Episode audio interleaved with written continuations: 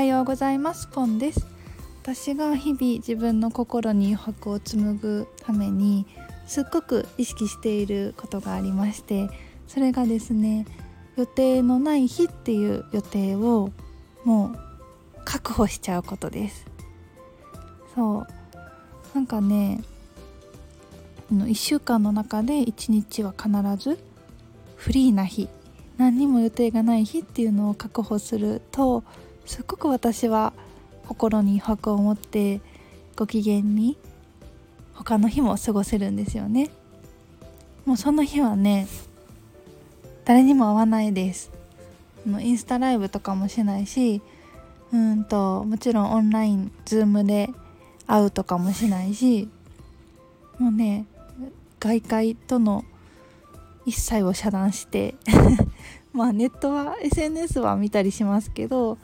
うん、人と会うことはしないですね。夫だけですねその日にしゃべるのは。夫だけでもうひたすらね自分の心が喜ぶこと。自分の内側に集中する日です。例えばうんと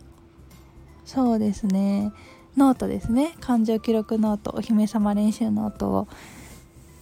たっぷり時間をかけてもうあ時間が迫ってるとかこのあとあれしなとかそういうの一切気にせずもうたっぷり時間かけて書いたり、うん、ひたすら読書をしたりでね図書館が好きなので図書館に行っても時間時間とか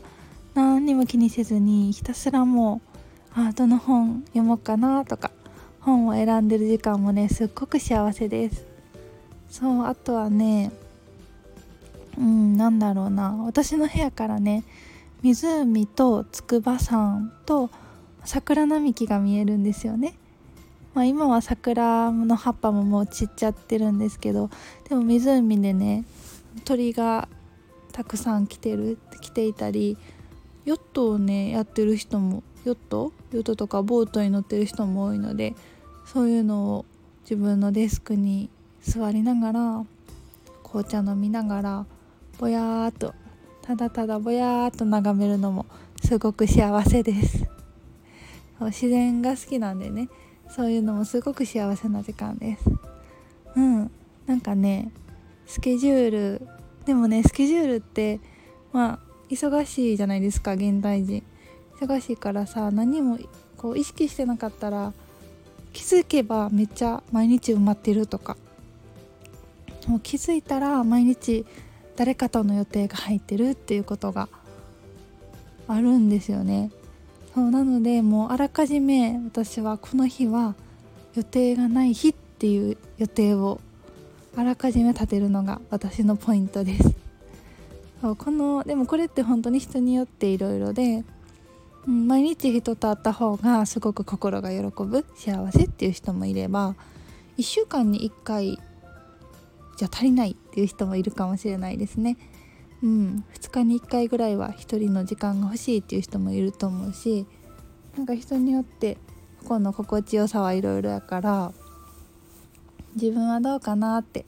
自分が心に余白を持って毎日こうゆったりと